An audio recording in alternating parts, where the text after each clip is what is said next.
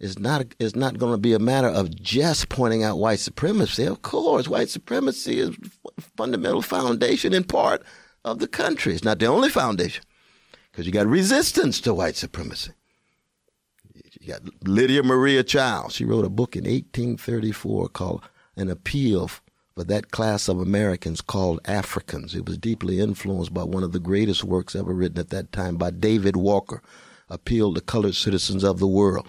She's a white sister. She is as vanilla as Doris Day in the 1830s, fundamental part of the black freedom movement, right? Mm. Well, you see, those folk need to be lifted up because what does that do? That exposes our humanity in terms of the choices we make not just the skin color we have. Welcome to Literary Hangover. I'm Matt Leck, uh, writing solo for the second time.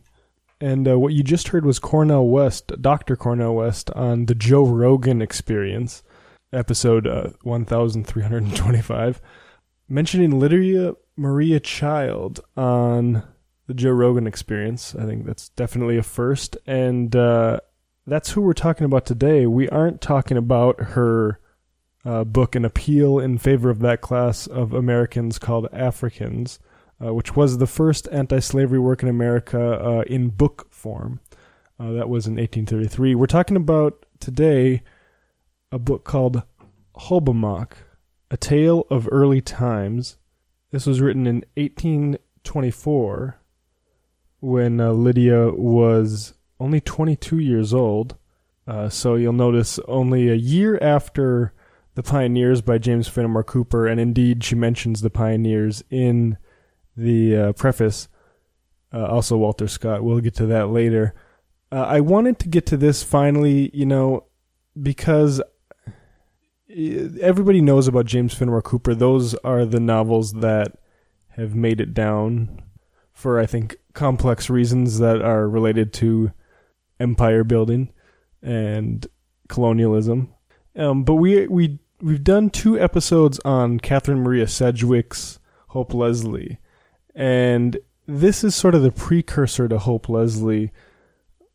Uh, and indeed, Lydia Maria Child knew uh, Margaret Fuller; they were friends, and uh, was at one time uh, a tutor for Sedgwick and uh, I think Hope Leslie develops uh, which is a much shorter novel, um, later into, and, and, they they both offer a sort of contrast to Cooper and Cooper's later works, uh, The Wept of Wish-ton-Wish and The Last of the Mohicans, uh, respond actually uh, to the um, those two women's take on particularly what happens to mixed race couples. Uh, we'll get to that also later. I want to bring in the uh, for the first time the work of Carolyn L. Karcher. She wrote this book, The First Woman in the Republic, a cultural biography of Lydia Maria Child, and it's a big book. But and so it, this is going to be the exclusive solo source for this episode uh, this week, uh, and I want to point out here the debt owed, and I don't know if I've stressed this enough in previous episodes, to basically a series of feminist scholars in the 80s, is my impression, that unearthed, not totally, but brought into sort of respectable light the works of Catherine Maria Sedgwick and Lydia Maria Child. I mean, we talk about in the Orwell series about certain things being lost to history for ideological reasons. And I think definitely that's how you explain uh, the difference between uh, why we don't remember people like Lydia Maria Child and Catherine Maria Sedgwick and do remember Cooper. A fun fact about Lydia Maria Child is she wrote this.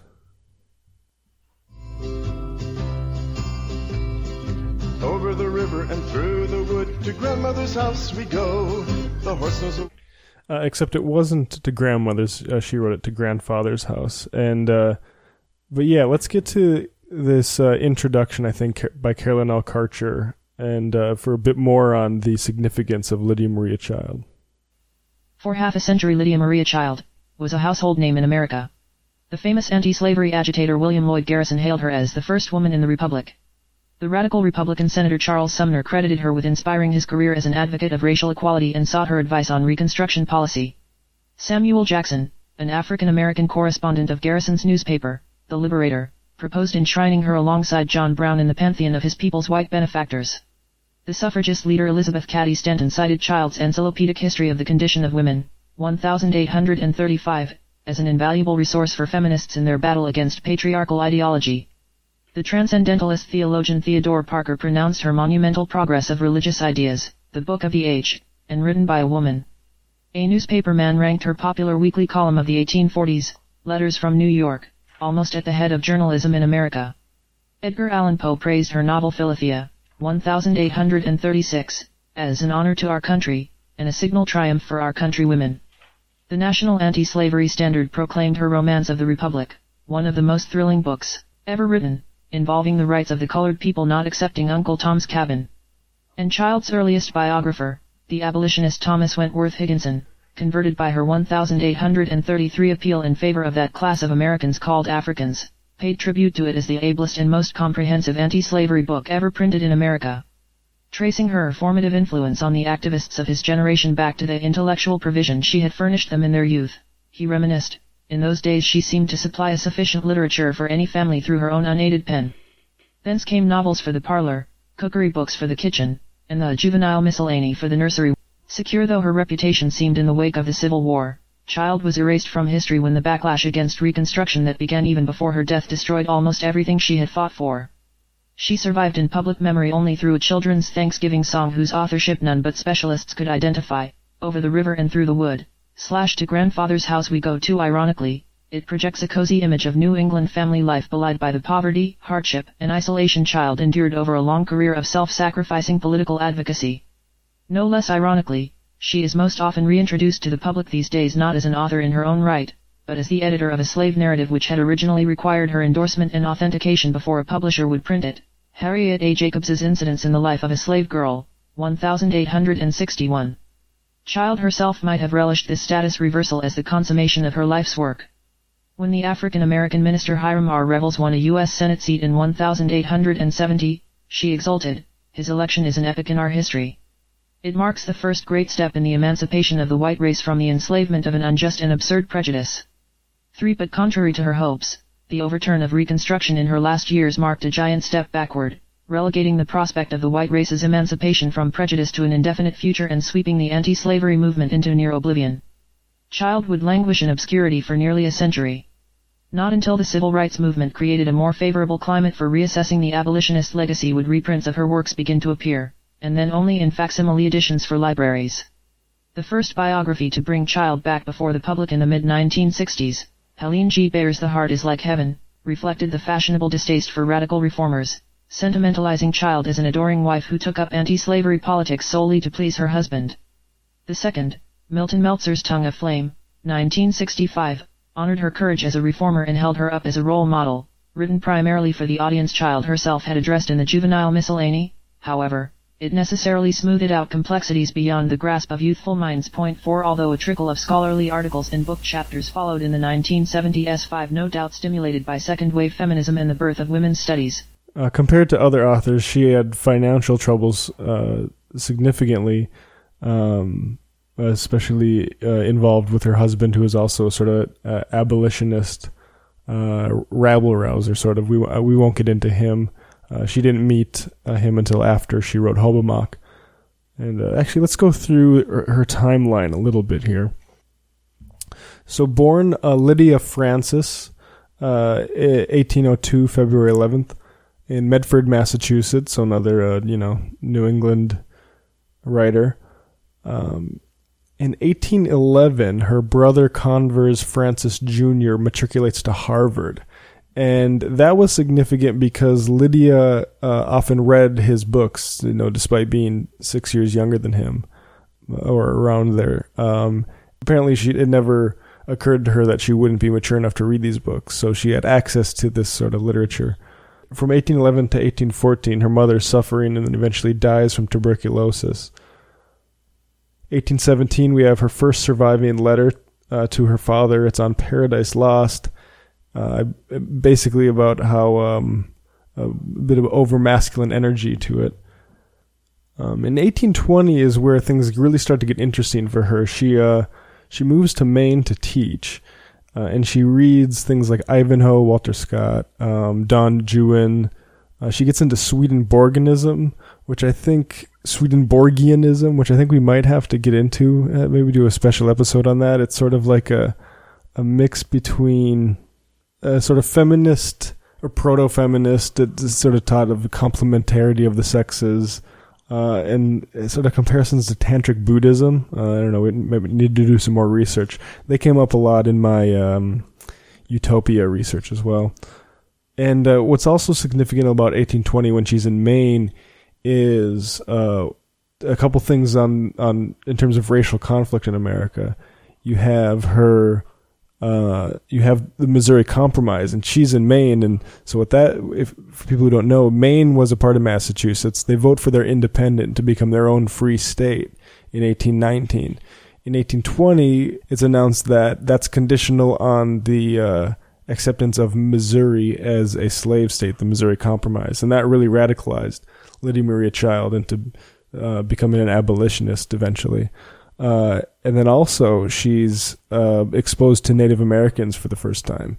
One thing that really stuck with her was uh, a woman during the winter came asking for food, uh, and it turned out that she had just given birth the previous day, and uh, child found that out later, and it, it, stuck with her because of how the, the hardiness, I guess, of how the strength of women, and that sort of taught uh, child that you know there's nothing women um, like the the idea that women can't do things men can do is is something that's uh, definitely overlearned and often false. I used to go to the woods and visit the dozen wigwams that stood there. Very often, she reports in one of her juvenile miscellany sketches, the Indian boy 49 she never went empty-handed, for the effects of their brutal dispossession lingered on among the impoverished Abenaki and Penobscot but the cultural enrichment child derived from these contacts made them more than visits of charity. As she watched the Indians weave and dye baskets, listened to the stories they told, and daydreamed about the freedom their mode of life seemed to offer, she was imperceptibly developing into the author of Hobomok. Like her heroine Mary Conant, Child may have indulged in romantic fantasies of eloping with an Indian. In dwelling on Hobomok's tall, athletic form, manly beauty, and elastic, vigorous elegance of proportion, 1636, was she expressing the attraction she had felt toward Adalexis, 50 Did the rebellious impulses she shared with her heroine sometimes take the form of wondering whether marrying an Indian whose nature was unwarped by the artifices of civilized life might be more desirable than submitting to the restrictions civilized life imposed on women? 121. One restriction to which Child refused to submit was the curtailment of her education. Unlike Medford, Norridgewock boasted neither a female seminary nor a male college preparatory academy, but once again it did allow Child access to the same opportunities for education open to the town's best families. There, the baker's daughter could attend summer classes given by students from Bowdoin College. Better still, she could range through the shelves of the town library, where Warren Preston, one of its founders, officiated as librarian. Point 51. Encouraged from a distance by converse, Child tackled Samuel Johnson, Addison, Gibbon, Scott, Milton, and Shakespeare, recording her opinions, ambitions, and assessments of herself in lively letters. At times, she audaciously declared her independence. Whether the ideas I have formed be erroneous or not, she responded tartly when Converse accused her of misreading Paradise Lost, they are entirely my own. At others, she humbly admitted to a need for greater intellectual self-discipline and maturity. I am aware that I have been too indolent in examining the systems of great writers, that I have not enough cultivated habits of thought and reflection upon any subject. The consequence is, my imagination has ripened before my judgment, I have quickness of perception, without profoundness of thought, I can at one glance take in a subject as displayed by another, but I am incapable of investigation. 52 The self-criticism was astute, and she obviously fulfilled her intention of remedying the shortcoming she noted, for investigation was to prove her forte in the many historical works she went on to publish. Most suggestive are her comments on Scott's women characters, prefiguring as they do the rebellious heroine's child would before long create in her own fiction. Once again, we see the influence of uh, Walter Scott. And she obviously fulfilled her intention of remedying the shortcoming she noted, for investigation was to prove her forte in the many historical works she went on to publish. Most suggestive are her comments on Scott's women characters, prefiguring as they do the rebellious heroine's child would before long create in her own fiction.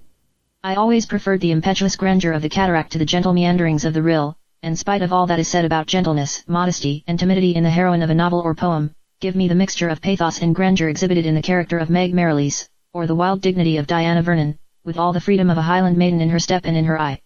Or even the lofty contempt of life and danger which, though not unmixed with ferocity, throws such a peculiar interest around Helen Macgregor.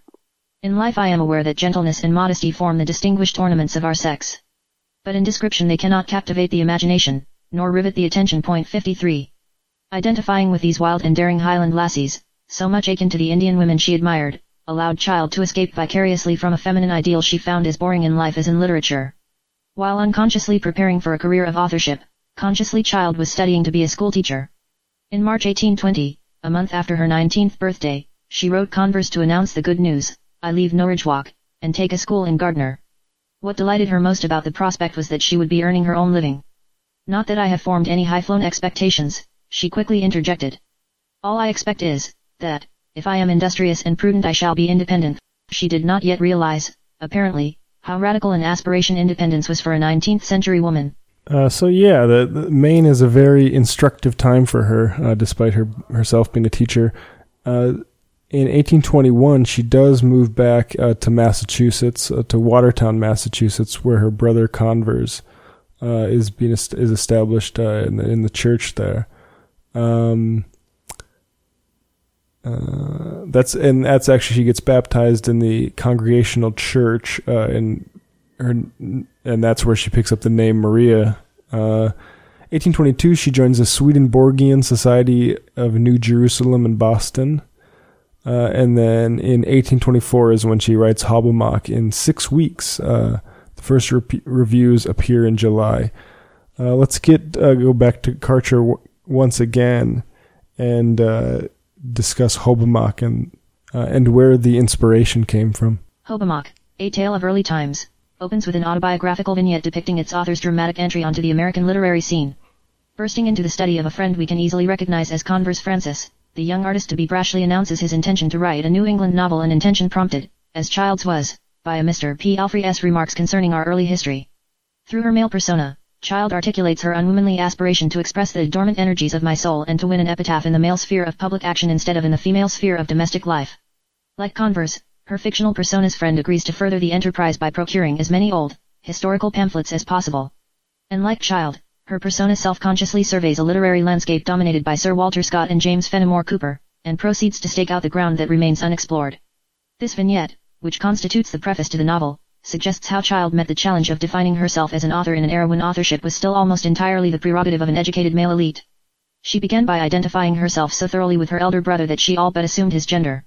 Just as she had taken refuge in his bedroom and devoured his books while he was fitting himself for college, so she now ensconced herself in his study and enlisted his aid in fulfilling her literary ambition. At age seven or eight, it had not occurred to her that the books of a schoolboy six years her senior were beyond her childish comprehension too no more did it occur to her at age 22 that she could not claim the right to a public career her brother took for granted. Child seems never to have suffered from either the fear of unsexing herself or the paralyzing sense of inadequacy that inhibited so many other 19th century women writers in keeping with her male identification. She looked for literary precursors among male writers, showing no discernible awareness of being disqualified by gender from inheriting, or appropriating, their mental. Simultaneously, she treated their texts with the same iconoclasm she had displayed as a 15-year-old when she had questioned Milton's lordly assertion of masculine superiority, intuitively recognizing the problems posed by patriarchal literary conventions, she boldly revised them to accord women greater freedom and dignity. The anxiety Child acknowledges in the preface to Hobomok is not that of a woman entering a domain reserved for men. It is the anxiety of an American seeking to demonstrate that New England's history offers as much scope as Old England's, and Scotland's, for the homegrown novelist hoping to emulate Scott. Aspiring American writers indeed faced a daunting prospect in 1824, as they groped for direction. Irving had just published the sketchbook in 1819-20, Cooper the Spy in 1821 and the Pioneers in 1823. As for predecessors like Susanna Rowson, Hugh Henry Brackenridge, and Charles Brockden Brown, none had succeeded in solving the problem that confronted the writers of Child's generation the creation of a distinctive national literature rooted in American soil. Rowson and Brown, however, had identified key elements of such a solution. In Reuben and Rachel, 1798, Rowson had provided an epic that not only commemorated the discovery, conquest, and settlement of the New World, but probed the complex relations between its European and Indian peoples. And in Edgar Huntly, Brown had transferred the Gothic novel from a European to an American setting, where teehee incidents of Indian hostility, and the perils of the western wilderness replaced sadistic priests and haunted castles as mainsprings of terror. Point 5 of the two, Rowson came closer to furnishing Child with a congenial model, for unlike most of her successors, she perceived that the interactions between Spanish and English settlers and Indians had taken a range of forms besides wars.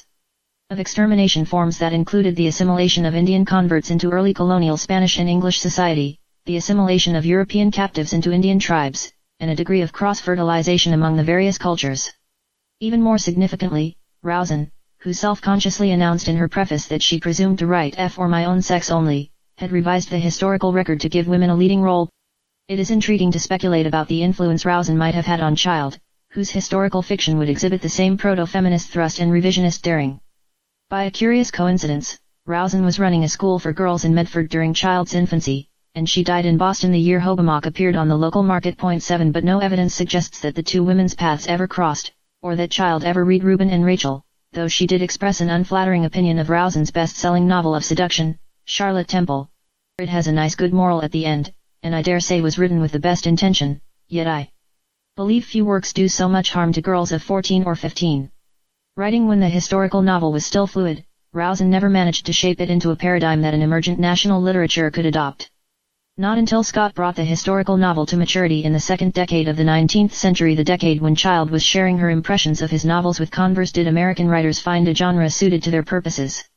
Designed specifically to forge a nationalist consciousness and cultural identity in the newly independent United States, the American historical novel inevitably exhibited the same central contradiction as American history itself the contradiction between an ideology based on the premise that all men are created equal and a political structure based on the assumption that people of color and white women do not fall under the rubric men.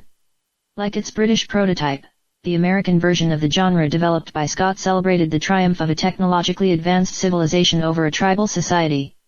Unlike Scott, however identified by birth with one of the defeated ethnic groups whose heroic struggle against Norman and British invaders he memorialized American writers belonged to the conquering race, which constituted their sole audience. Their mission was not to reconcile the victor with the vanquished, nor to offer a healing vision of the two groups' eventual amalgamation under the victor's hegemony. Rather, it was to justify the complete obliteration of the vanquished race and at the same time to assert the victor's own cultural independence vis-a-vis the British they had just overthrown. Point 9. Ironically, as American writers were to find, the key to establishing a distinctive cultural identity lay in exploiting the culture of the very race their compatriots were so brutally extirpating.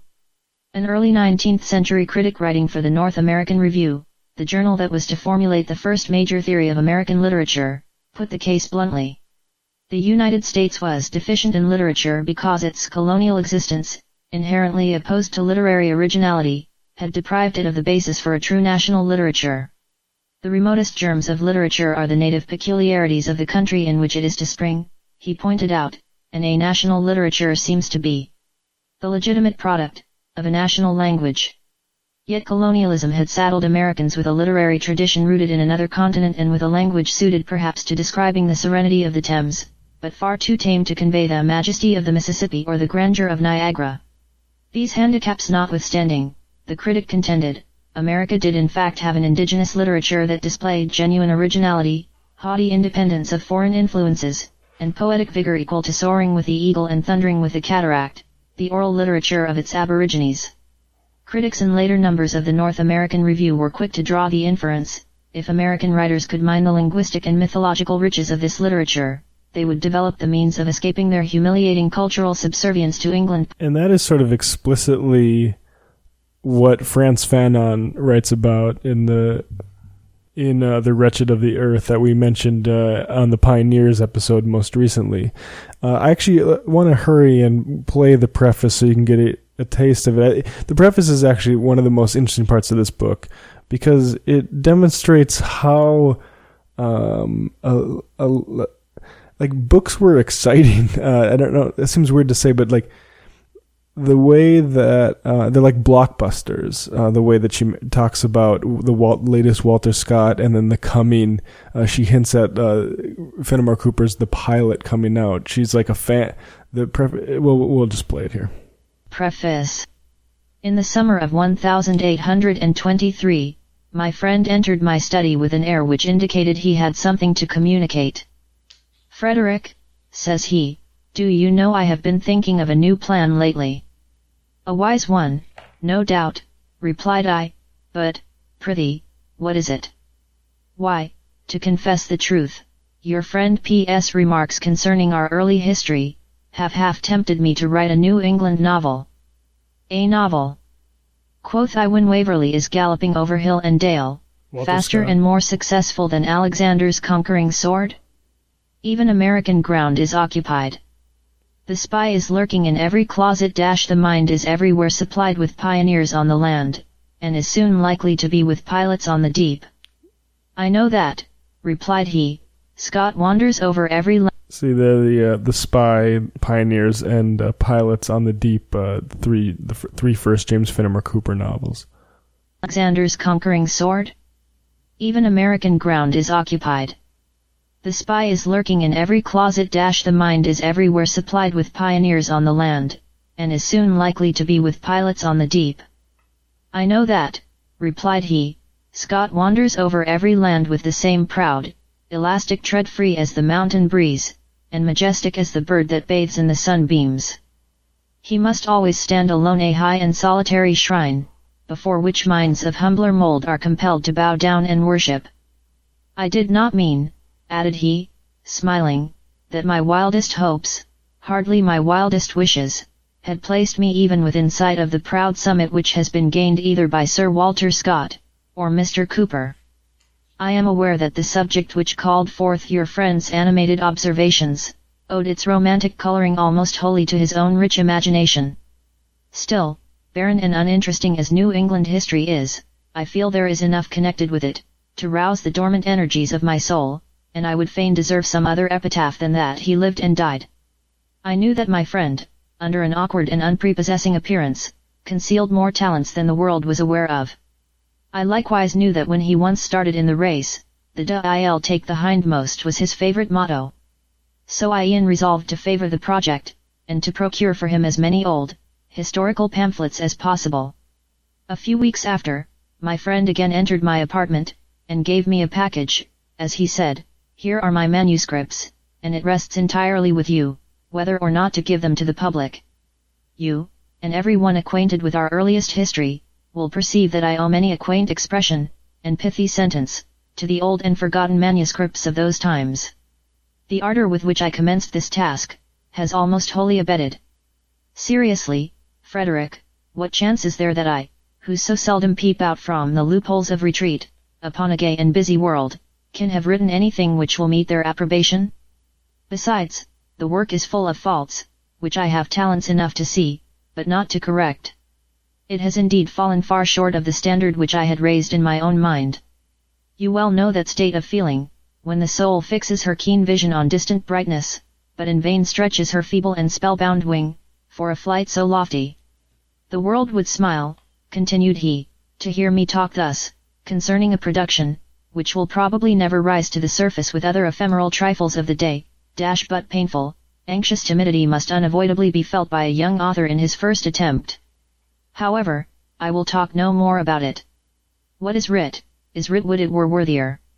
If I succeed, the voice of. Yeah, so you get like the uh, the obligatory preface humility there. Uh, then we get to, into chapter one. It starts off with a very um, sort of appeal to patriotism. Here it says, uh, "I never view the thriving villages of New England." Which speak so forcibly to the heart of happiness and prosperity, without feeling a glow of national pride as I say, "This is my own, my native land." Uh, and uh, uh, a long train of associations are connected with her picturesque rivers as they repose in their peaceful loveliness and broad and sparkling mirror of the heavens. Now, if we wanted to nitpick there, and I think we should, this is the place for it. Of course, it's uh, saying quite a lot to say this is my own, my native land uh, when you're, you know, dispossessor of natives, and this book is in fact about that. So I think there's some irony uh, to that. Yeah, chapter one. Um, um, the uh, inhabitants of Namkeek, Namkeek, which is as we'd later know as Salem, uh, greet new arrivals from England. After dark, Mary Conant goes to goes to the woods to perform a love ritual, more witch, some witchcraft. Uh, she expects Charles Brown uh, to be the suitor, and in fact, Hobomok, the Native American, appears. um, when she says, you know, who's going to be my husband. The rays of the full moon rested on her face, and I at once perceived that it was Mary Conant. Had my first fears been realized, I know not that I should have felt more surprise. Among all my conjectures, I could not possibly imagine for what purpose she could be making an excursion at that lonely hour of the night. I remembered the hint, which her father had given, concerning the beguilement of her silly heart, and I could not but suspect that this walk was, in some way or other, connected with the young Episcopalian. Whatever was her project, she seemed half fearful of performing it, for she cast a keen, searching glance behind, and a long, fearful look, at the woods beneath, before she plunged into the thicket. After a moment's consideration, I resolved to follow her, and stepping from behind the tree which had afforded me concealment, I cautiously proceeded along the path which she had taken. She had stopped near a small brook, and when I first discovered her, she had stooped beside it, and taking a knife from her pocket, she opened a vein in her little arm, and dipping a feather in the blood, wrote something on a piece of white cloth, which was spread before her. She rose with a face pale as marble, and looking round timidly, she muttered a few words too low to meet my ear, then taking a stick and marking out a large circle on the margin of the stream, she stepped into the magic ring, walked round three times with measured tread, then carefully retraced her steps backward, speaking all the while in a distinct but trembling voice. The following were the only words I could hear. Whoever's to claim a husband's power, come to me in the moonlight hour. And again dash dash. Whoever my bridegroom is to be, step in the circle after me.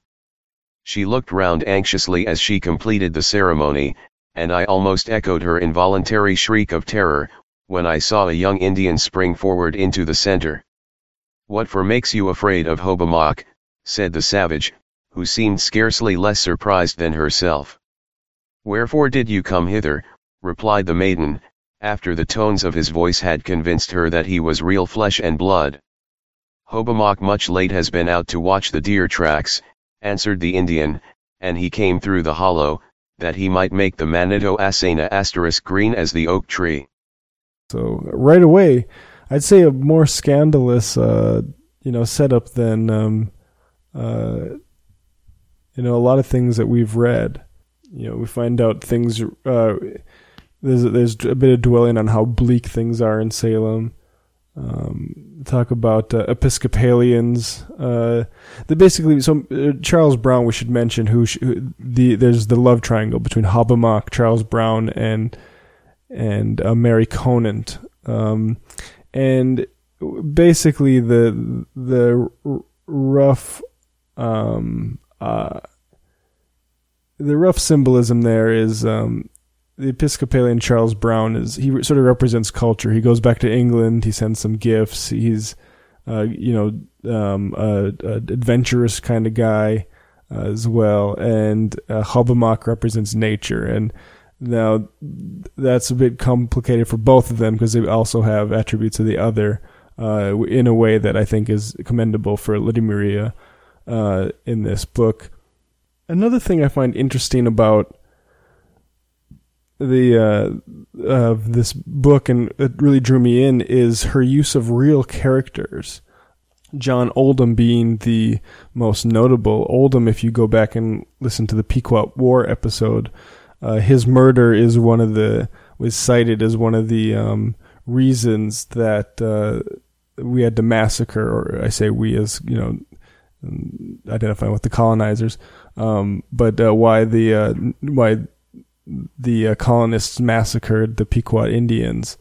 Um, Oldham himself was a bit of a, a he's a, bit, a very interesting character, and in fact uh, is is represented here as such. Although I don't his you know he is represented as a traitor. Mary's father, who uh, really hates Episcopalians, uh, he mentions Oldham f- the first time as you know where I don't smoke tobacco, but Oldham's probably got some. Um, so he's a trader, and he's a very gruff, um, very, um, very. Uh, he he also likes to laugh. Um, humor is important to him, but a very interesting character. Um, but the the John Oldham, uh, the real one, uh, himself, not only was he murdered uh, in a way that in one of the inciting events of the Pequot War, but earlier than that, he was banished from Plymouth Plantation. And I'll just read uh, from the Wikipedia here. Oldham is proof that relations were not always harmonious among the pilgrims. Over half of those who sailed on the Mayflower had come for economic opportunity rather than religious motivations. In 1624, Reverend John Lyford uh, came over to America and was welcomed at first, but soon Plymouth residents, gravitated to him who did not share the Puritans' viewpoints. Lyford gave them encouragement and met with them in secret. Oldham was a supporter of Lyford, and the two of them stirred up dissension and trouble in Plymouth, according to the accounts of Pilgrim leader William Blatt, uh, Bradford. And uh, the letter sort of came out, and uh, it was a big, big uh, scandal. Actually, I, oh, I, I lied when I said I won't have any other sources here. I want to bring in the American History podcast. Uh, not sure who this is by, but I'll link to it in the show notes. There's actually an episode on the Lyford affair. Publicly, Lyford made a tearful confession of his faith, but it sounded phony and Bradford was skeptical. He didn't call him out, though, he just kept an eye on him. Lyford almost immediately joined with another non pilgrim named John Oldham, who himself had already sent letters to London criticizing the colony and its leadership to the merchant investors. These criticisms had included criticism of everyday life, policy, and even the colony's religious nature. Lyford joined in sending these letters. He ran a serious risk of driving away influential supporters, especially because the Pilgrims hadn't been able to give investors a return on their money. When confronted, Lyford denied the accusations, but he also baptized the children of one of the non pilgrims in the colony. Bradford was determined to find out what was going on, so he asked the captain of the next boat carrying mail to England to pause after they were beyond the view of the Plymouth colonists. Bradford then followed in a small boat, intercepted the vessel, and opened Lyford's mail. There he found it full of accusations, many of which Bradford said were false. It seemed clear that Lyford and Oldham were partnering with a faction of investors at home in planning to overturn the religious and political leadership of the colony, ending the independence movement within the colony and turning it into a mainstream Puritan town. Bradford didn't confront Lyford right away. He waited to see how the situation developed. One Sunday, Lyford and his supporters refused to join the Pilgrim congregation for services, setting up their own church with Lyford as a minister. And at this point, Bradford had had enough. He put Lyford and Oldham on trial, and Lyford denied the accusations. So Bradford produced the letters and showed them to the entire colony. Lyford said he'd just been repeating complaints from people like Billington, but Billington and the others denied having participated. They said that while they'd gone to his meetings, they would never have consented to something like this. It was clear that Lyford and Oldham had to go. The Pilgrims had come to America to build a colony that adhered to their religious and political ideals, and the two were putting that mission at serious risk. The colonists put Oldham through a gauntlet where the settlers beat him with the butt ends of their muskets, and then both he and Lyford were sentenced to exile. Oldham would be expelled immediately, but since Lyford had a wife and kids, they let him stay six months to take care of them. Lyford made a second, even more tearful confession of faith, but he immediately began to write letters to London again, and then his wife came forward and told the colonists about his previous affairs and illegitimate children, as well as the rape he had committed in Ireland. Jesus. Lyford and Oldham briefly stayed with a new band of colonists at Nam Keag, which would later become Salem. And from there, they hitched a ride to Virginia, where Lyford seems to have been made a minister at either the Wests or John Martin's plantation, but died just a few months later. Oldham later apologized for his participation in the affair and rejoined the Plymouth colony. In London, the life. Uh, so yeah, Lyford uh, is first mentioned as someone who says who, who was um, before the ship arrives in uh, Salem as one of the naysayers uh, who says like it's actually really bad, whereas other people saying it's amazing, and it turns out Lyford was right. But um, in a, the uh, representation of Oldham and Lyford and is not true to history, but uh, uh, it's it's true to Child's habit of taking peripheral characters and moving them to the center. Uh, himself is uh, another one. He's based on a real Native American. Uh, I believe the real the uh, Hobomok, uh, H O B B A M O C K, uh, is how I think the historical one is is is is spelled, um, or, referenced anyway. And uh, and he was a Native American that was a sort of diplomat to the uh, Salem people. Uh, he came um, in sort of a rival to Squanto. Uh, in a, in a little bit of ways, there's a there's a weird moment where he accuses Squanto of being in on a planned attack, and it's unclear who is telling the truth. Uh, uh Squanto's not in Hobomok, but uh, Corbitant is. Uh, Corbitant is a Native American who was um, uh, you know, skeptical of alliances with the English colonists. I think, uh, you know, in the uh, parlance, uh, that he's a sort of stereotypical bad Indian. Our our modern language has better, I think, terms for him. I think Killmonger, um, p- perhaps, is uh, another lens to view him through.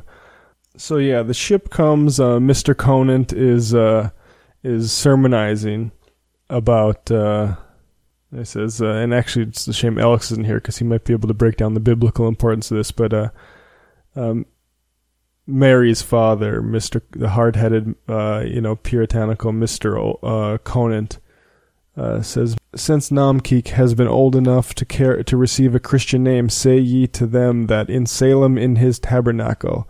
And in his dwelling place in Zion, here he will break the arrows of the bow, the shield, the sword, and the battle and Corbitant, who's the uh, who uh, who wants to go to war with the uh, English, uh, overhears that. He's like, "What do you mean by there's going to be broken arrows?" Um, and since Namkeek has become old enough to receive a Christian name, say yet to them that in Salem is his tabernacle, and his dwelling place in Zion. Here he will break the arrows of the bow, the shield, the sword, and the battle.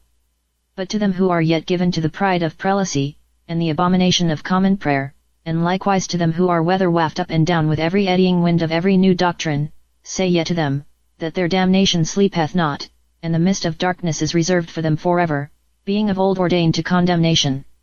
This speech was fiercely answered by a dark, lowering-looking savage, who stood among the crowd. That is Corbitant, said Mary dash dash dash what is it that he says? Your father say Indian arrow be broken at Namkeek, replied Hobomok dash dash dash Corbitant say the feather be first red with white man's blood. He would have added more, but the vessels were now sweeping past the rock on which they stood, and every eye was fixed on their motion. Many a hearty salutation, and blunt compliment were paid to Sally Oldham, and many a hat was waved in respectful adieu to Mrs. Conant and her daughter. So yeah, Hobomok was a Pokanoket Pniese, a representative to Massasoit, uh, sachem uh, of the Wampan- Wampanoag.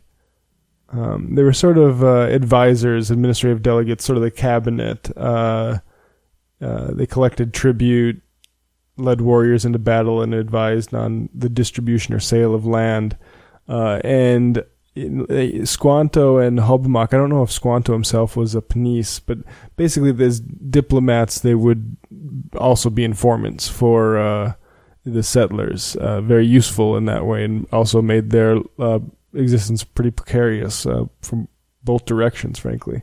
Um, and Hobomok immediately tells Mary what uh, Corbitant, how Corbitant interpreted the, you know, the, it might be biblical, but it is very fierce. And when you think about it, is Corbitant really wrong to interpret it as a threat? I think uh, subsequent history might might prove his perspective a little bit on that.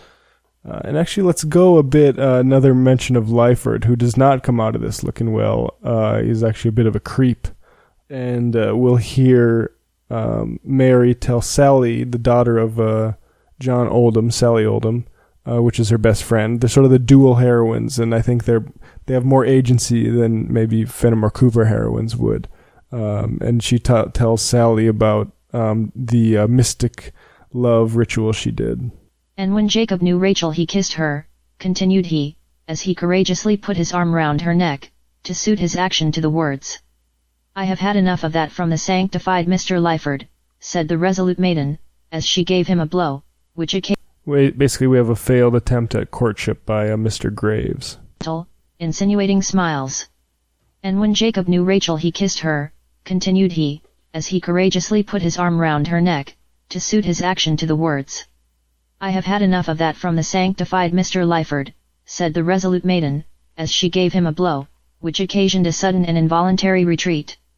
Well done, Sally, said the hoarse voice of her father, who just then stepped from among the trees, half choked with laughter, and for a moment forgetful of the decorum which he usually maintained in her presence.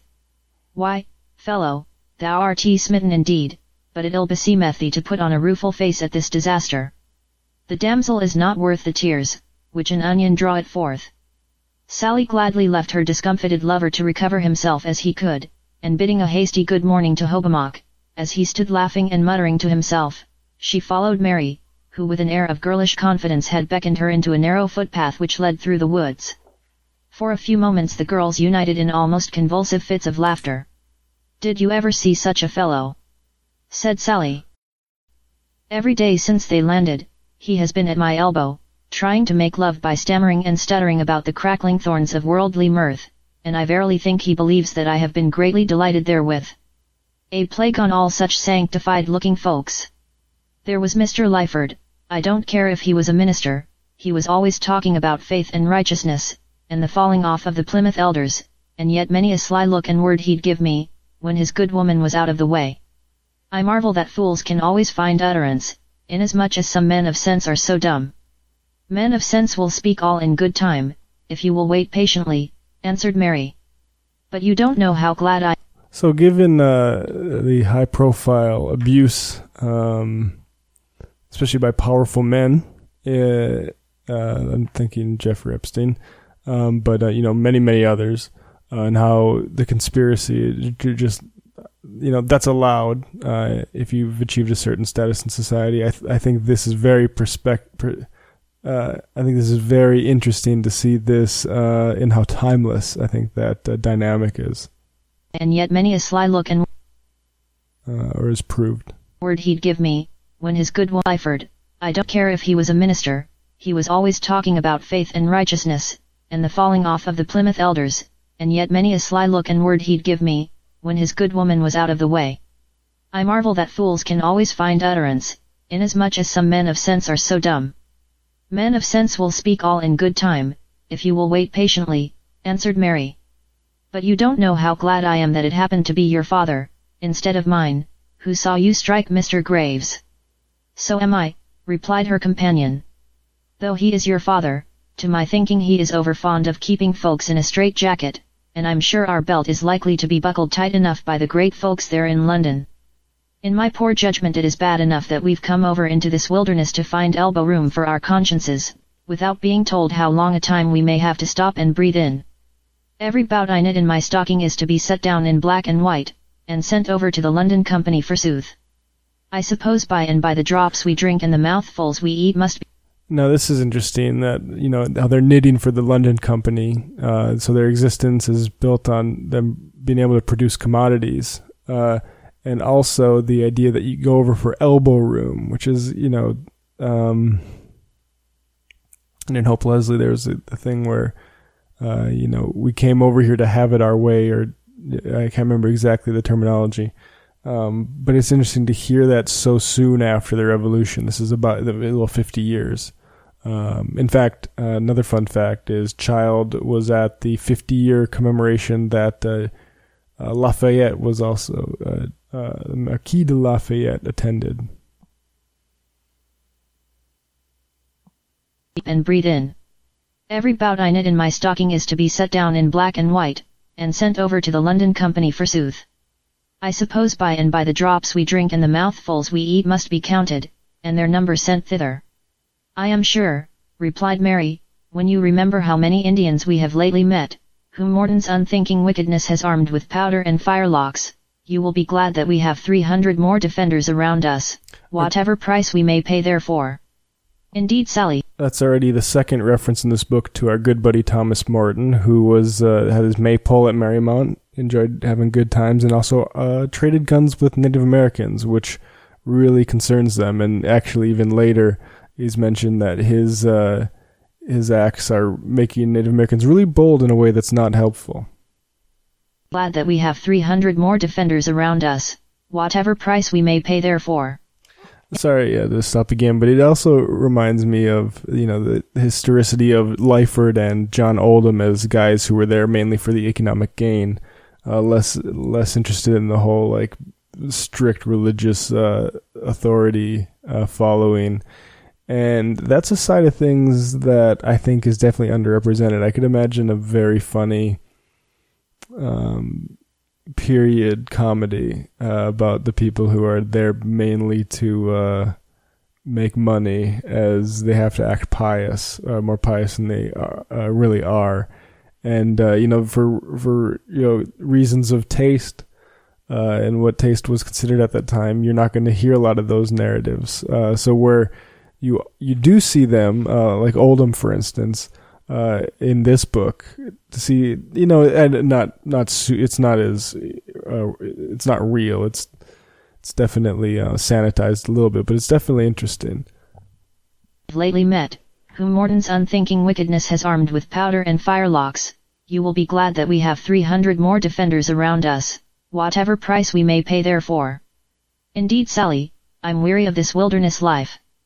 My heart yearns for england and had it not been for my good mother I would gladly have left Namkeek today.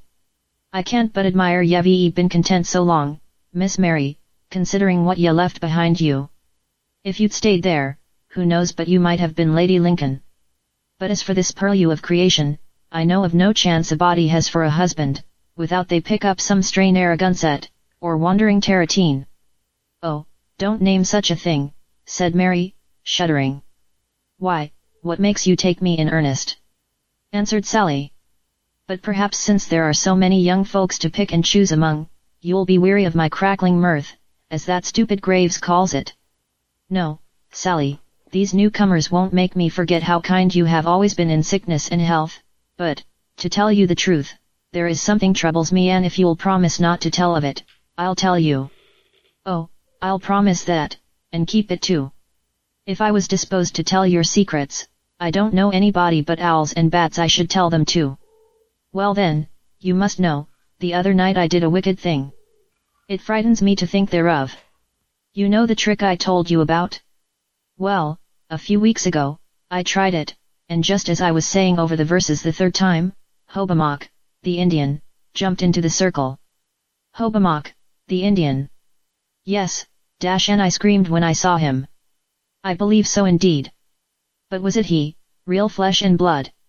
It was he himself, though I thought at first, it must be his ghost. But how came he there, at that time of night? That's more than I can tell. He said he came to throw a bough on the sacrifice heap, down in Endicott's Hollow, but I don't know what should put it into his head just at that time. What do you suppose did? I'm sure I don't know, Mary. I think it is an awful wicked thing to try these tricks. There's no telling what may come of asking the devil's assistance. He is an acquaintance not so easily shook off, when you've once spoke with him, to my certain knowledge. My father says he's no doubt the Lord has given Beelzebub power to choose many a damsel's husband, to recompense her for such like wickedness. I'm sure I have been curious enough to know, but I never dared to speak to Satan about the matter. I believe it is a sin to be repented of, but what could I do? Father won't suffer me to see Charles anywhere, if he can help it, and if I dared to be disobedient to him, I wouldn't do it while my poor mother was alive. So yeah, in this you get uh, a lot of what this book is about, which is it's it, it's not very woke uh, in terms of race. It's it's more woke than uh, you know typical literature at its time. In that you know we eventually get uh, well, I won't spoil anything uh, yet, but um, what it really is is about patriarchy. So you have Lyford, who's a lecherous kind of guy, um, despite his place in power, and you have Mary's father, eh, uh, and that upsets Sally. And you have Mary's father, who won't let her uh, go out, try, uh, you know, follow her heart and marry Charles Brown because he's Episcopalian. And what that drives her to do is the scariest thing of all is witchcraft and uh, and and you know even scarier for these fathers is the the the love um, you know Mary does the mystic love ritual and she sees and it's like show me my husband. And the first person she sees is Hobomok and the second person she sees is uh, Charles Brown. Uh, and you know that, that's called foreshadowing folks. So yeah chapter 3 we have more of the courtship uh, narratives uh, Mr. Graves comes back to try to court Sally again. He falls on his ass, um, and uh, and John Oldham is trying to you know teach his wife and daughter Sally some piety, um, but says uh, two two quotes uh, that I are harsher than you typic you typically see in characters in literature. Uh, she tells Mary, uh, "You talk like a prating idiot."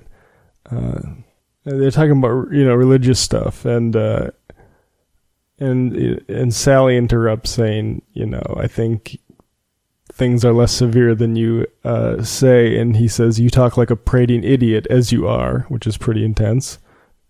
Uh, uh, he says what with your own hankering after French gewgaws and the grand stories of your Moabish companion. Uh, you have your head clean turned from the sound sense of sober godliness and his wife sticks up for her. And he says, You utter the sayings of a foolish woman.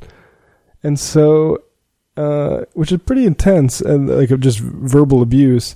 And then he starts laughing at Graves falling on his ass and they all get along again. Uh, chapter 4, we have a conflict between uh, Corbitant and Hobomok. Morton is again blamed for, uh, you know, making the Native Americans feel a bit too menacing or get a bit too menacing. At the period of which we speak, the thoughtless and dissipated Morton, whom we find mentioned so frequently in our early history, had done much to diminish their reverence for the English. Partly from avarice, and partly from revenge of Governor Endicott's spirited proceedings against his company at Merry Mount, he had sold them rifles, and taught them to take a steady and quick-sighted aim, so that they now boasted they could speak thunder and spit fire as well as the white man. Of late, too, their councils became dark and contentious, for their princes began to fear encroachments upon their dominions, and their prophets were troubled with rumors of a strange god. Corbitant taunts Hobomok for caring about uh, the settlers. There's a weird part where Hobomok basically knows that his race is doomed, uh, um, uh, and it makes him sort of depressed. I guess it's very strange. Um, uh, anyway, when Corbitant and Hobomok fight over their dispute, uh, Hobomok almost kills him. Chapter 5 Mary's mom gets sick. Uh, comes, comforts her. Uh, there's a lot of talk of alliances between tribes. Um, Hobbamock warns of a threat from Corbitant, and ultimately that that threat is foiled, uh, and the natives are captured. That's one thing that distinguishes this is uh, there's not a successful uh, raid um, uh, against settlers. Uh, there is in Hope Leslie, of course. I want to go back to Karcher again. And uh, she talks a little bit about uh, child's naivety. You know, she was only 22 uh, when she wrote this, um, and and she was reliant on sources that are significantly less, um, I guess, fair to put it bluntly, um, than the ones we have now. Uh, particularly to the Native American side of things, uh, in terms of especially like the Pequot War. Her her interpretation of the Pequot War is significantly uh, less nuanced than uh, Catharine Maria Sedgwick's would be in Hope Leslie. And delivered over to her father, who generously forgives her disobedience. Yamoyden sacrifices his life to save his hitherto estranged father-in-law from an Indian's tomahawk and Nora dies in her husband's arms as her father promises to raise the couple's baby. Point 22 What becomes of this baby The poem's epilogue does not specify, but the concluding lament over the tragic outcome of the marriage and of the Indian uprising intertwined with it does not portend a hopeful resolution. That's For talking about of the racial that's talking about a poem called Yamoyden, which uh, came out before uh, Child wrote Hobomok, and uh, is indeed the probably the main inspiration for it. Responsible for the uprising the Puritans' execution of three Wampanoag warriors. Still, Eastburn and Sands, like Cooper, centered their epic on race war and ended it with a reassertion of patriarchal authority. The love affair between the Nipnet Yamoyden and the Puritan Nora, which initially points toward an alternative future for the two warring races, and a larger role in determining her own destiny for the Anglo-American woman, culminates in tragedy. Nora is captured and delivered over to her father, who generously forgives her disobedience. Yamoyden sacrifices his life to save his hitherto estranged father-in-law from an Indian's tomahawk, and Nora dies in her husband's arms as her father promises to raise the couple's baby. What becomes of this baby the poem's epilogue does not specify, but the concluding lament over the tragic outcome of the marriage and of the Indian uprising intertwined with it does not portend a hopeful resolution. For the child of the racial conflicts that have doomed the parents. No doubt this reassuring negation of a threat to white supremacy and patriarchal authority saved Eastburn and Sands from the censure child would reap when she followed their lead in violating the taboo against interracial marriage. At the time she wrote Hobomok, Child evidently had a much lower level of political consciousness on the Indian question than Eastburn and Sands did. She had not yet begun to contest the Puritan chronicler's version of the wars that decimated the Indians, as she would five years later in a book aimed at arousing opposition to the U.S. government's crooked and narrow-minded policy toward Indians, the first settlers of New England, 1829.23 nor had she come to see the Indians who defended their people's sovereign existence and territorial rights, rather than those who sided with the whites, as the true heroes of an American national epic. Unlike Yamoyden, who joins King Philip's uprising despite the pleadings of his English wife, Childs Hobomok betrays an Indian conspiracy to save his white beloved and her family from massacre. Child also stereotypes Hobomok's adversary, Corbitant, a militant foe of the English usurpers, as a villainous bad Indian. What dictates the plot of Hobomok is not its author's awareness of racial issues, but her rebellion against patriarchy. Nevertheless, the result is a revolutionary insight into the connection between male dominance and white supremacy. This insight suggested to Child the central theme of Hobomok and indeed of her entire life as a reformer and writer, interracial marriage, symbolizing both the natural alliance between white women and people of color, and the natural resolution of America's racial and sexual contradictions. Thus, if we are to understand Hobomok and the alternative vision of race and gender relations it introduces into American literature, we must take as our starting point the defiance of patriarchy that governs its fictional strategies. Even the most seemingly conventional strategies Child uses turn out to be subversive.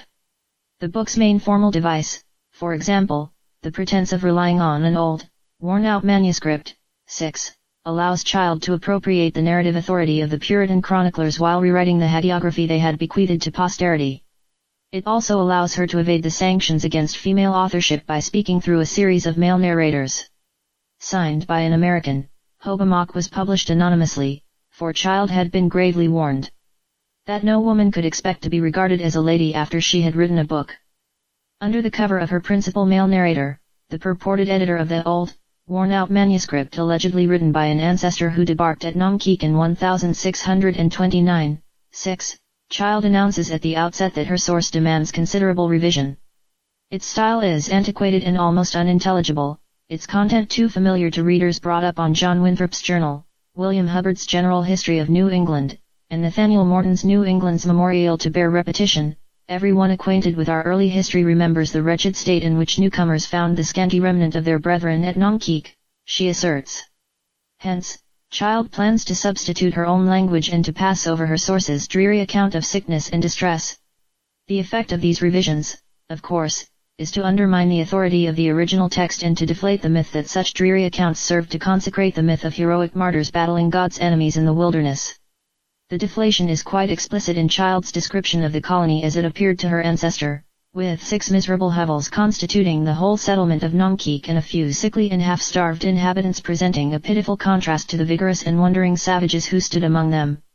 A glance at Child's sources, which cite half a score of houses in lieu of six miserable hovels, 26 reveals how consciously she went about writing an alternative history of the Puritan experiment one that highlighted its underside and shifted the focus from the saints to the sinners, from the orthodox to the heterodox, from the white settlers to the Indians, from the venerated patriarchs to their unsung wives. To begin with, the historical prototypes of her principal male characters all occupied either marginal or deviant status in the Puritan community. Roger Conant and John Oldham were disaffected members of the Plymouth colony. Oldham, in fact, had been expelled from Plymouth for fomenting dissension, along with the Reverend John Lyford, to whose lechery Child alludes. 19. Later, Oldham's murder by Indians, which Childs the first settlers of New England would blame on his hot temper, helped touch off the Pequot War.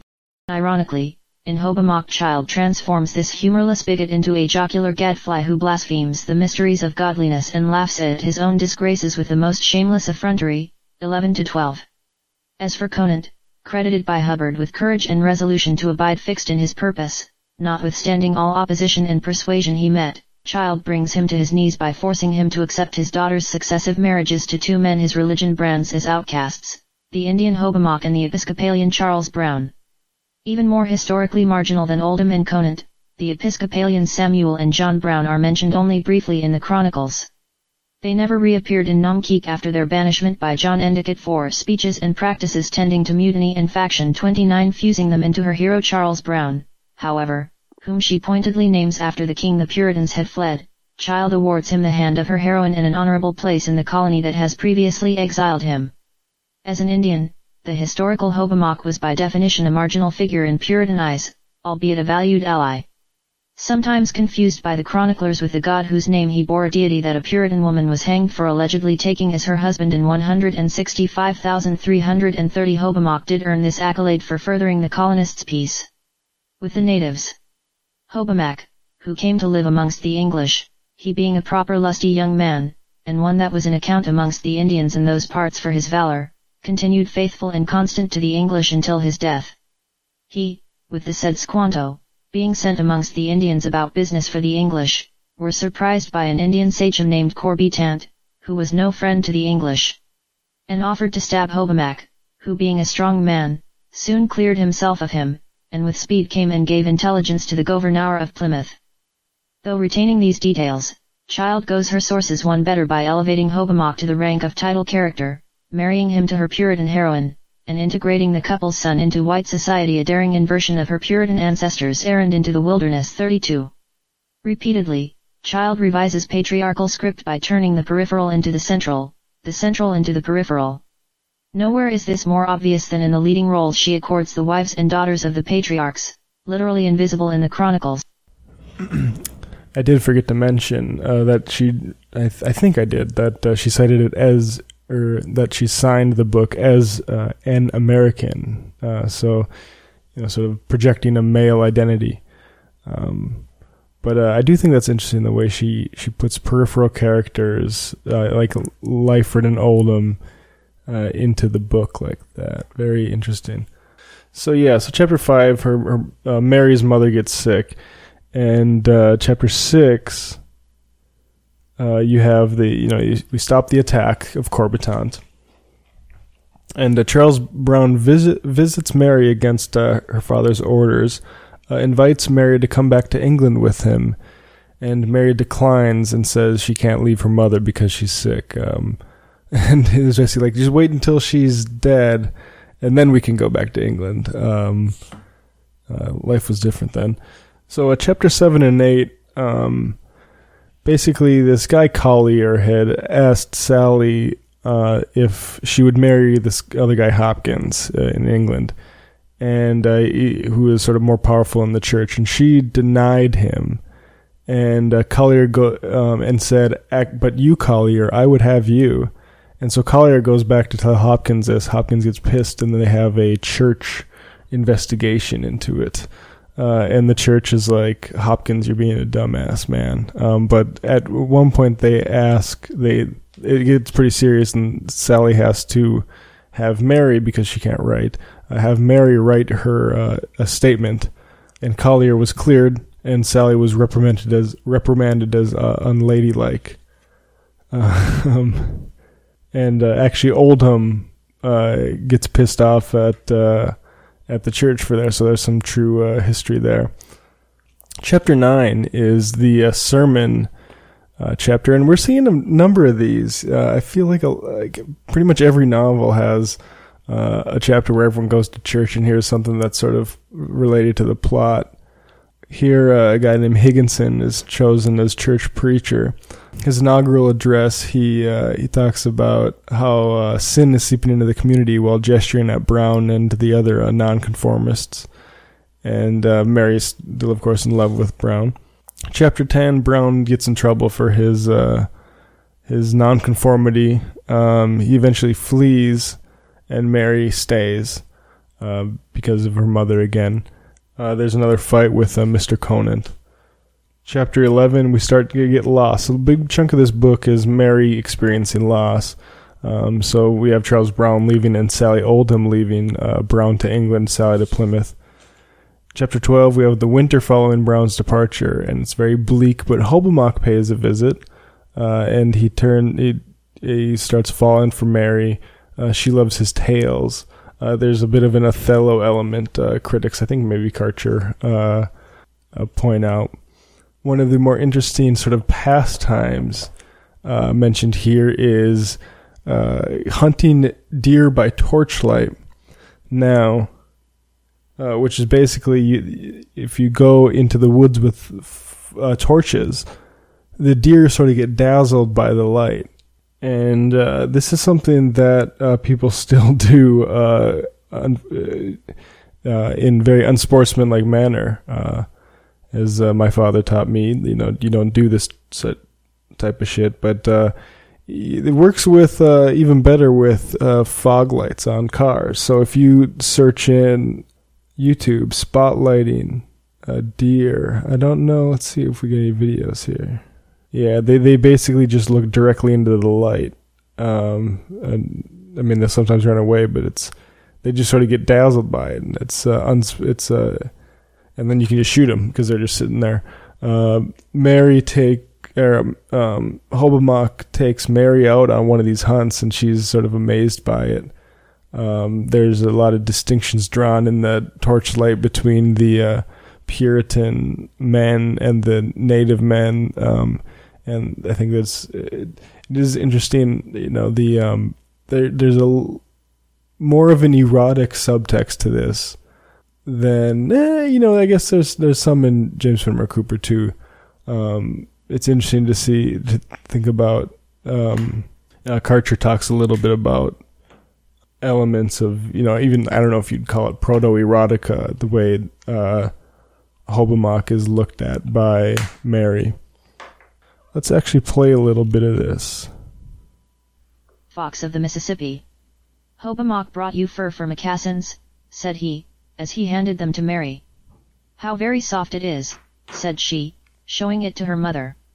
It seems like the handsome fur, which grandfather had from Russia. You did not kill it yourself, Hobomok. The Indian shook his head. His tracks are toward the setting sun, replied he. Hobomok give beaver skins like sand to a warrior come in from the west. He say they call it Musaham Shungush. There is a council fire at Mount Hope. The chiefs think the hunter came not to trade for beaver skins, but to find how heavy the red men of Assamican, Sassacus, Miantonimo, and Uncas. Have none of them been hither, heretofore. So what's significant here is that, you know, I, I, mentioned earlier that Charles Brown, the suitor of Mary, represents sort of culture and Hobomok represents nature. But here, Lydia uh, Child does something interesting in that you see the depth of Hobomok's culture. Uh, you know, he has these trading connections. He can tell these stories. Uh, he's not just, you know, killing the animals himself. Um, and, you know, uh, uh, Brown also is um, seen as proficient in nature. So um, these the the culture versus nature thing is, to Child's credit, more complex than you might think. And of Assamican, Sassacus, Miantonimo, and Uncas. Have none of them been hither, heretofore? inquired Mary. One warrior came among us in the moon of flowers and spread his blanket with us through the hunting moon. I talked with him, like as with the Yengeese. He told big stories about his tribe but he say great spirit lay between us, and his backbone so high, make foot of the Indian weary. The chiefs said he counted red men then, but the cloud passed over. Well, rejoined Mary, I hope they'll bring more such handsome fur hither. If they come to count the red men, peradventure they'll find them too heavy. You see I am going to make you a wampum belt of the shells you brought, and I want you to tell me how to put them together. Hobomok glad. Yeah, and so we'll skip a little bit ahead here to the hunt. How I do wish I could see them hunt by torchlight. I shall go out with you, said Mr. Conant, to see what success the Lord giveth us in this matter. I have heard wonderful stories appertaining to the taking of deer after this fashion. They say that in the lightest night that ever was made, the creatures are so bewitched, that they'll not move a jot, after they once get sight of the fire. And wherefore shouldn't I go, father? asked Mary. A pretty sight truly, replied the old man, to see you out at midnight with twenty hunters. But, rejoined his wife, two or three horses can be procured, and if a few of the young folks will go, assuredly I see no harm therein, more especially as you will accompany Mary. You must remember, continued she, in an insinuating tone, that there are few such like gratifications in this wilderness. No doubt there is enough of them, wherewithal to entice their wandering hearts, answered her husband, but if you think it fitting the girl should go, verily I have no objection thereto. Preparations were accordingly made. The widow Willett agreed to come up and stay with Mrs. Conant, and a few young women readily consented to accompany Mary, on such horses as the settlement could afford.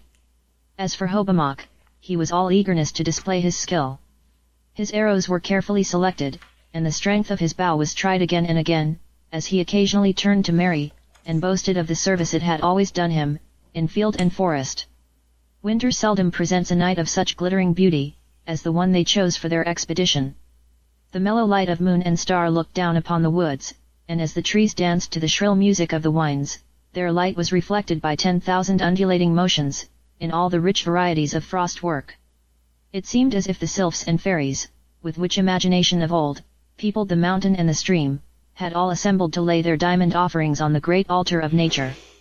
Silently Mary gazed on the going down of that bright planet, and tree and shrub bowed low their spangled plumes in homage to her retiring majesty, till her oblique rays were only to be seen in faint and scattered radiance, on the cold, smooth surface of the earth.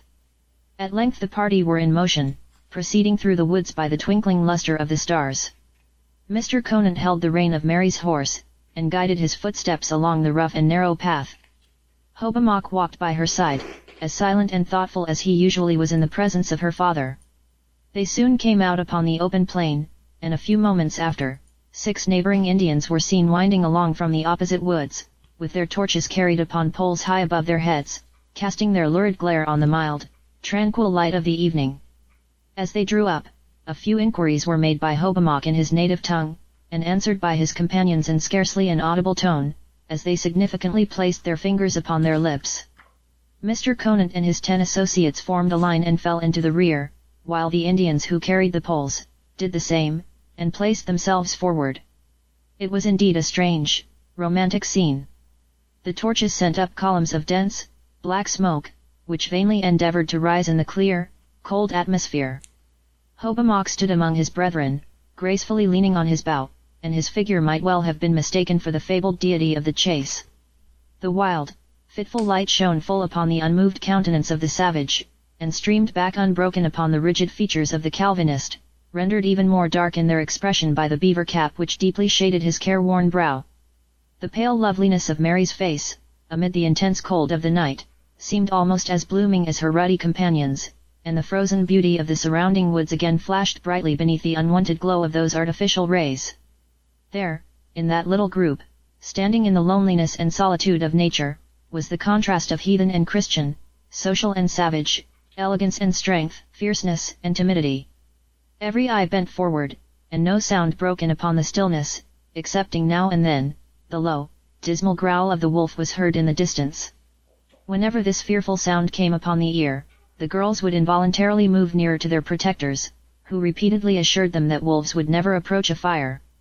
Presently a quick, light step was heard, and a deer glided before them. The beautiful animal, with rapid and graceful motion, was fast hurrying to the woods, when his eye seemed caught by the singular light which gleamed around him. He paused, and looking back, turned his pert, inquiring gaze full upon the hunters. He saw the forms of men, and knew they were his enemies, but so powerful was the fascination of the torches, that his majestic antlers seemed motionless as the adjacent shrubbery. The arrow of Hobomok was already drawn to the head, when Mary touched his shoulder, as she said, Don't kill it, Hobomok Don but the weapon was already on the wing, and from his hand it seldom missed its mark. Yeah, and uh, actually that uh, mirrors the scene in The Pioneers, where uh, Elizabeth Temple tells her father not to shoot the deer. That uh, deer hunt actually ends in a Pioneers like. Uh, whose game is this dispute itself? But then we get to uh, chapter 13, where um, despite you know this experience with the Hobomok uh, hunting, Mary is still missing Brown, uh, specifically his quote unreciprocated. Uh, she's experiencing unreciprocated intellect. So Hobomok's not sufficient for her, and later that's even more explicit, where, um, you know, uh, where a child says, or um, where it, it, the the narrator it says that Hobomok just can't quite compete. He's good, but he can't quite compete with Charles Brown in terms of intellect. Um, Lady Arabella arrives on the uh, ship, the Arabella, which is famous for the one that, being the one that Winthrop, uh, Governor Winthrop, came on. Um, you know, there's much talk. Uh, she says, uh, "Our own mighty kingdom was once a remote province of the Ro- Roman Empire," or that's what she says her husband said. Um, chapter 13, uh, Brown has sent a bunch of letters. Um, book including the Fairy Queen. She sends here. He sent a Hobomok a pipe. Hob- and Charles are tight together, or at least friendly. Um, but yeah, a lot of gifts, and he says he's going to the West Indies for his uh, for his, for riches. Um, so, chapter fifteen, we have more loss for Mary. Arabella Lady Arabella declines, and so does uh, her mother. Uh, then Mrs. Conant on her deathbed tells this is where she uh, tells Mr. Conant to let Mar- marry uh, Mary Brown, um, and he basically accepts uh, somewhat begrudgingly, but not too much. Uh, she dies. Arabella dies and gifts Mary a ring. Chapter 16 Mary's lonely. She's uninterested even in Hobomok she gets the news that we got more lost. Charles Brown has been in a shipwreck, and uh, he's feared dead. And in fact, Governor Endicott confirms that he's dead. Mr. Conant tries and fails to commiserate with Mary, and the interesting bit of a, a psychological realism is uh, uh, Mr. Conant. Uh, he w- didn't want he didn't want to let his daughter marry Brown, didn't want to let Mary marry Brown. Um, but when his wife told him to, he was really looking forward to the moment uh, where he could be the good guy. And when he heard that Charles died, he was uh, very upset, or more upset than he was expecting that he wasn't going to get that moment. Um, but he's trying, but ultimately he is going to push Mary away. Uh, chapter 17 Mary visits uh, her uh, her mother's grave. Hobomok visits her there. Um, and uh, Mary basically decides to leave with Hobomok.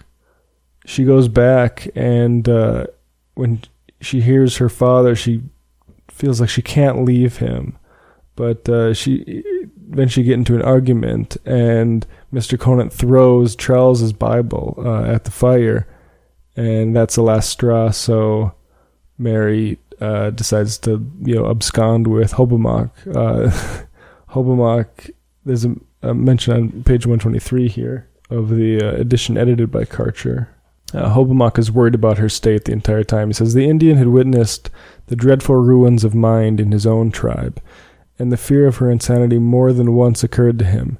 Then again, her brief answers to his questions would be so prompt and rational. Uh, that he could not admit doubt. So yeah, uh, she is communicating with the good spirit, thought he, and uh, yeah, she goes off with him.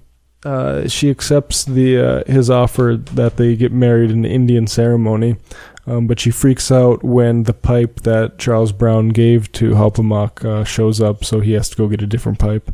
Uh, chapter 18 Mr. Conant's worried Mary killed herself, um, and that he drove her to it, which would be, I mean, that'd be tough. Tough way you lose your wife and your daughter like that.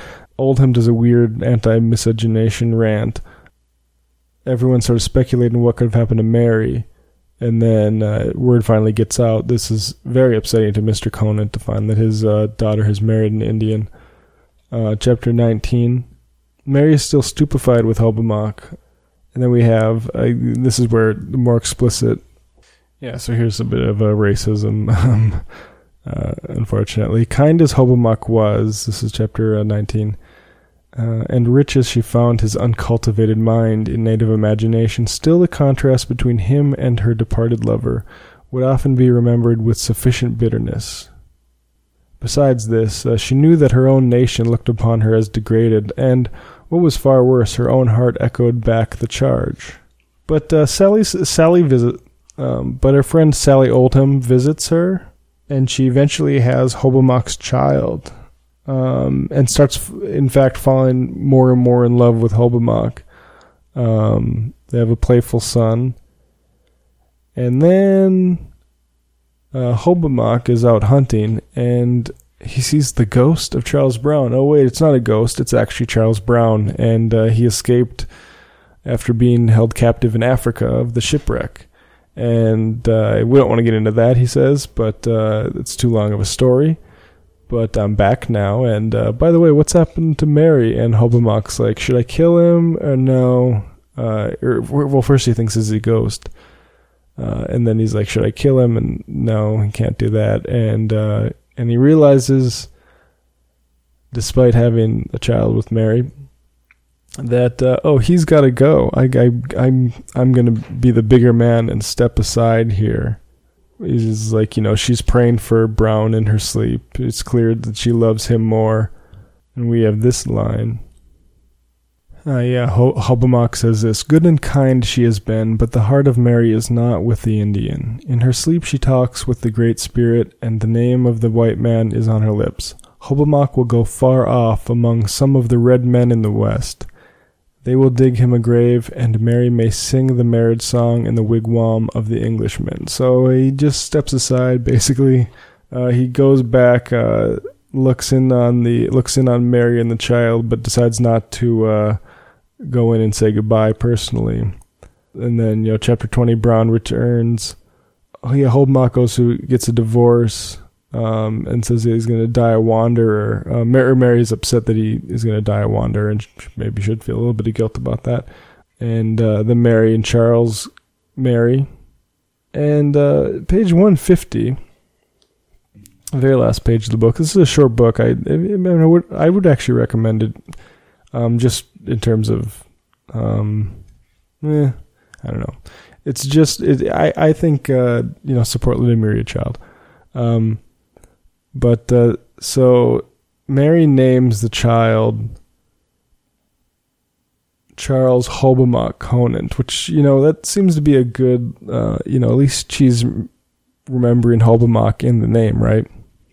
Well, so they inherit some money through Charles and uh, put him through put him into Harvard, uh, which if you've uh, heard, you know, Harvard has an interesting relationship, uh, I guess, uh, with Native Americans. Uh, and here's what says that this is how this uh, Hobomok ends here. At his request, half of the legacy of Earl Rivers was appropriated to his education.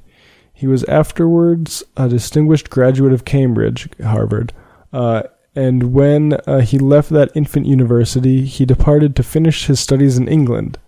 His father was seldom spoken of, and by degrees his Indian appellation was silently omitted. But the devoted, romantic love of Hobomok was never forgotten by its object, and his faithful services to the Yengeese are still remembered with great with gratitude, though the tender slip which he protected has since become a mighty tree and the nations of the earth seek refuge beneath its branches. So yeah, the uh, Salem grows into the American Empire, um, and that's only in eighteen, you know, twenties. So not shoot.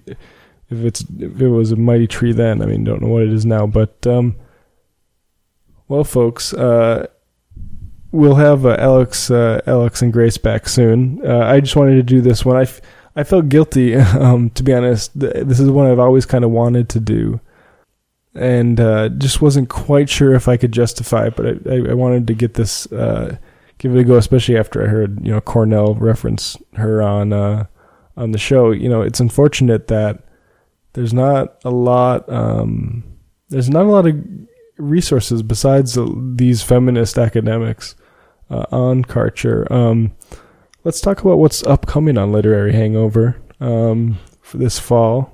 By the way, I'd appreciate it if you became a patron uh, at Literary Hangover or at patreon.com slash literary hangover. We have a few Orwell essays, uh, Bookshelf Memories, Marrakesh, Boys Weeklies, and Charles Dickens. Those are the next four. Uh, we'll have those over this fall. Um, uh, there's a few from the. Uh, oh, we're gonna, also going to do Last of the Mohicans. Uh, the Crucible. Uh, we're going to do the witch, some witch hunt stuff. I think around Halloween, so we're going to have to get geared up for that. Um, I'm going to be doing jazz with a special guest. Uh, um, and then we might get into some Emerson, some Thoreau, uh, and we'll see. Um, but uh, yeah, we're going to go back into Cooper to go into the Last Mohicans with a better grasp of you know, his hostility towards um, letting people who might uh, breed across race uh, survive the stories. But uh, yeah, that's what's uh, what's coming up. Um, thanks for uh, this is a bit. Uh, this is a bit of a uh, you know I appreciate if you stuck around uh, this far. I guess that's all I'll say about that. I, I appreciate you folks out there. Um, and uh, until next time, bye.